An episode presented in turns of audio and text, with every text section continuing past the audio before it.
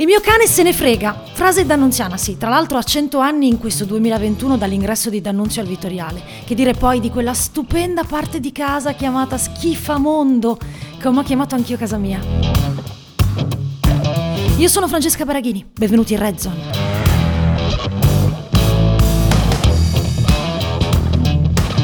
Che poi schifo al mondo sì, ma soltanto alcune volte. Lei, Bruna, il mio cane, no. Lei se ne frega se sei buono o cattivo, simpatico o antipatico, se ne frega se sei di fretta, se hai paura, se non te lo aspettavi, se sbagli il congiuntivo. Lei, come la frase di un monaco scritta da Dostoevsky nei fratelli Karamazov, è fatta di gioia imperturbabile e ti verrà a cercare, a prescindere da tutto, provando a baciare ogni persona che incontra, rubando sorrisi alle signore eleganti nei pomeriggi milanesi al parco, quelli che di solito tirano dritto, costringendomi poi a dire per forza qualcosa. Grazie, arrivederci, a presto e lasciandomi un po' così, ubriaca di umanità con le chiavi del mondo in mano, tipo tienile tu che hai le tasche. E il mondo si apre per davvero. Si apre quello delle ragazzine che escono da scuola, del signore in giacca e cravatta che ha messo la macchina in seconda fila. Si apre quello del bambino, ogni bambino che passa vicino, che non parla, che ha lo zaino di scuola troppo pesante, che era perso nei suoi pensieri. Si apre il mondo del clochard, che inizia a raccontarmi di quella volta che viveva in una casa vera e che aveva un cane che si chiamava Sam. Abbiamo tutti un motivo per parlarci, anche se siamo sconosciuti. Ci fermiamo e ci guardiamo negli occhi, mascherina contro mascherina. Per un tempo limitato conteniamo la primavera, poi arriva il tempo del supermercato dove Bruna non può entrare perché gli animali non sono ammessi. Per questo mondo dove devi stare attento a ciò che metti nel carrello, le chiavi non esistono, è un mondo che pensa e che ti dice chiaramente in faccia che l'uomo è superiore e gli animali valgono meno. Qui, tra pesticidi, conservanti e ormoni, ci devi entrare da solo. Buffo, vero? In un vecchio libro che si chiama Il dilemma dell'onnivoro, Michael Pollan, giornalista ed esperto di cibo, scrive: Mentre le altre piante domestiche riescono in qualche modo a riprodursi senza assistenza, il mais, nel corso della sua evoluzione, si è gettato completamente tra le braccia del genere umano. La sua domesticazione è stata la rivoluzione verde dei tempi antichi. Chi avrebbe mai pensato che 9000 anni dopo la sua comparsa sul pianeta Terra sarebbe diventato ingrediente fondamentale per i mangimi che si utilizzano in allevamenti intensivi.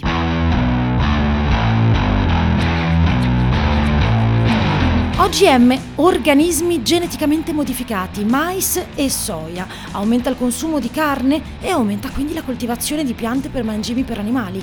Il 70% della superficie agricola mondiale si occupa proprio di questo e i tre principali paesi produttori di soia, Brasile, Stati Uniti e Argentina, producono una cosa come l'80% dei 360 milioni di tonnellate ogni anno, con quota destinata a Europa-Cina, chiaro. Lo stesso vale per il mais, solo che qui sul podio dei produttori ci aggiungiamo la Cina. Tante volte parlando di animali e macellazione si pensa sempre a come vengono uccisi, dove vengono macellati, come venivano trattati. Ok, ma come vengono nutriti? L'Europa non ha coltivazioni OGM, eppure dipende da queste produzioni. Quello che chiami prosciutto quando arriva in tavola è un maiale che la maggioranza delle volte si nutre di mangimi OGM. Tracciabilità ed etichettatura dei prodotti OGM sono obbligatori, ma non esiste una legge che imponga di scrivere cosa mangino gli animali allevati. Certo ci sono i controlli, ma non bastano. Quattro mesi fa, a ottobre 2020, il Parlamento europeo ha votato la relazione finale al testo di riforma della politica agricola comune, la PAC e ha confermato i finanziamenti agli allevamenti intensivi, che non sono pochi, anzi, la rendono una vera spendacciona, quasi il 40% del bilancio comunitario. Ma come? È il Green Deal, l'obiettivo per la biodiversità 2030, la strategia From Farm to Fork, cioè dal produttore al consumatore. Certo, sono stati introdotti gli ecoschemi, cioè dei progetti che premieranno coloro che andranno verso una direzione ecologica. La direzione ha una bella freccia verso la riduzione di pesticidi chimici, la riduzione delle vendite di antimicrobici per animali d'allevamento e l'incremento del biologico. Il biologico, reparto incredibile che non conosce crisi nemmeno in piena pandemia. In Europa, poco prima dell'arrivo del Covid, dire agricoltura bio significava dire quasi 41 miliardi di euro. Oggi solo il mercato italiano vale 4,3 miliardi di euro, quasi 7 eh, se contiamo l'export, un incremento del 118% in 10 anni. Questi numeri arrivano dalla banca dei dati bio. Tanti soldi, eh? Andiamo indietro nel tempo, 2008, l'anno in cui Robert Kenner esce con un documentario, Food Inc., che racconta il mercato alimentare degli Stati Uniti, dalla produzione di carne ai cereali fino al cibo economico velenoso contaminato. Tutto inizia dentro il supermercato. Sugli scaffali ci sono prodotti dove c'è scritto 100% naturali provenienti da fattorie. Ma com'è possibile che siano naturali se la maggioranza di quei cibi proviene dal mais, dalla soia o da tutti e due che sono organismi geneticamente modificati? Il mais è in una media di quasi 50.000 prodotti alimentari. Il mais viene coltivato in modo intensivo anche grazie a pesticidi. Con il mais si produce lo sciroppo di mais che si trova in cibi industriali ultraprocessati e ripetiamo, nei mangimi degli allevamenti intensivi, anche di pesci. Più cala il prezzo del mais e più diminuisce il prezzo della carne. Nel documentario, oltre a vedere mucche che si ammalano restando immobili nel letame e altre scene ignobili, si parla di conseguenze. Diabete precoce precoce per chi mangia certa roba, perché se è vero che siamo quello che mangiamo, è vero che possiamo anche morirne.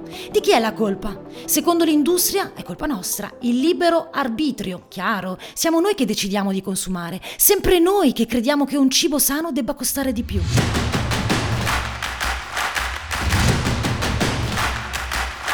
Degli studi di economia comportamentale sottolineano proprio questo. L'acquisto viene fatto sulla base del costo. Non leggiamo gli ingredienti e nemmeno dove vengano prodotti, andiamo in tilt. Siamo devoti alla pubblicità. Abbiamo bisogno di qualcuno che ci rassicuri e che ci dia delle certezze. Noi vogliamo leggere macinato a pietra, trafilato al bronzo, essiccato al sole, ma anche conservato sotto sale, lavorato con lievito madre. Noi vogliamo sapere poco perché non abbiamo tempo.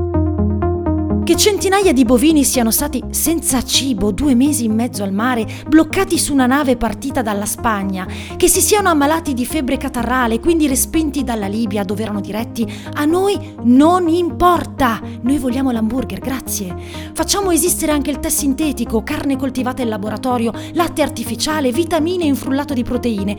Tutto esiste finché consumiamo. Qualcuno ci vuole cambiare il mondo, provando a creare cibo artificiale, salvando chi muore di fame, salvando salvando gli animali dalla bruttura dell'uomo, ma anche la terra, l'acqua. Ah, l'acqua.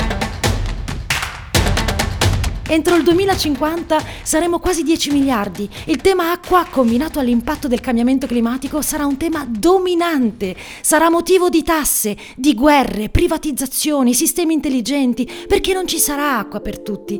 Difficile adesso sentirsi leggeri nel reparto delle bottiglie di minerale, vero? Quasi insostenibile, come una frase di Kundera.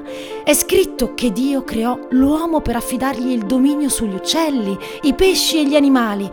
Naturalmente la Genesi è stata redatta da un uomo, non da un cavallo.